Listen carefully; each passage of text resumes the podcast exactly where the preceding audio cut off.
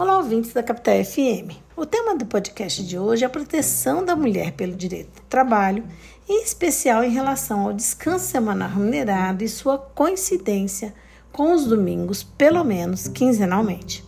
Existe um artigo da CLT, o artigo 386, que faz parte do capítulo de proteção ao trabalho das mulheres e estabelece que o descanso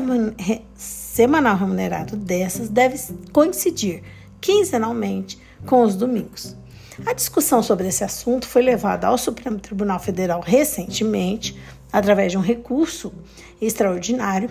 que foi interposto por uma grande rede varejista sobre a alegação de que uma outra lei, a 10.101 de 2000, que trata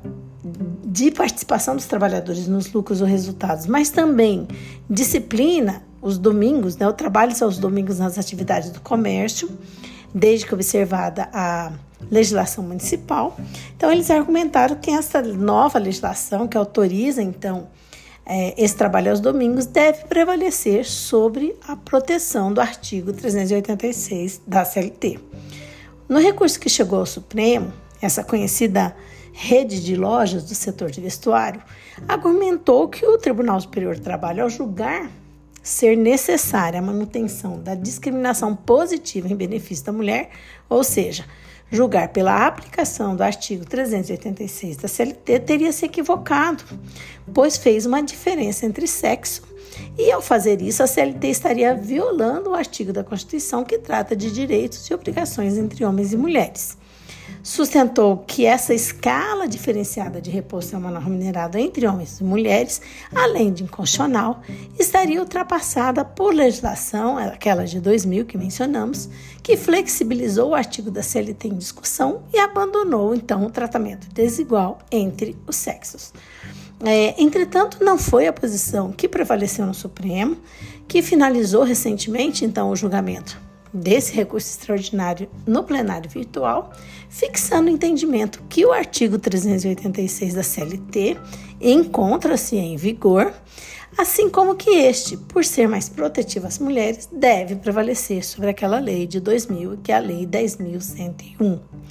A relatora, ministra Carmen Lúcia, que foi acompanhada pela maioria de seus pares, manteve a condenação dessa grande rede de lojas de vestuário a pagar em dobro às empregadas as horas extras trabalhadas em domingos, que deveriam ser reservadas ao descanso, invocando principalmente o princípio da isonomia. A ministra relatora observou em seu voto que aquela escala diferenciada de repouso semanal mineral pre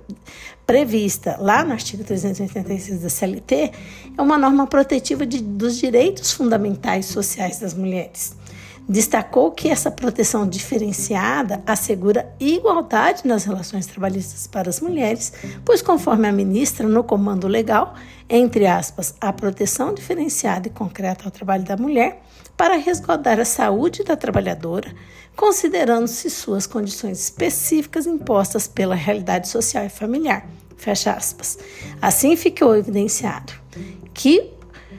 os trabalhadores do comércio fazem sim jus ao descanso remunerado, que para as mulheres deve coincidir a cada quinzena com os domingos. Mas, além disso, o voto primoroso proferido no processo trouxe outros importantes argumentos. Na ocasião, foi ressaltado que a Constituição de 88 prevê expressamente a proteção do mercado de trabalho da mulher,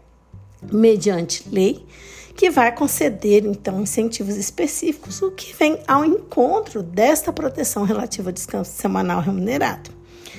Destacou também que deve ser considerado que as mulheres despendem ou gastam um tempo considerável com a administração da casa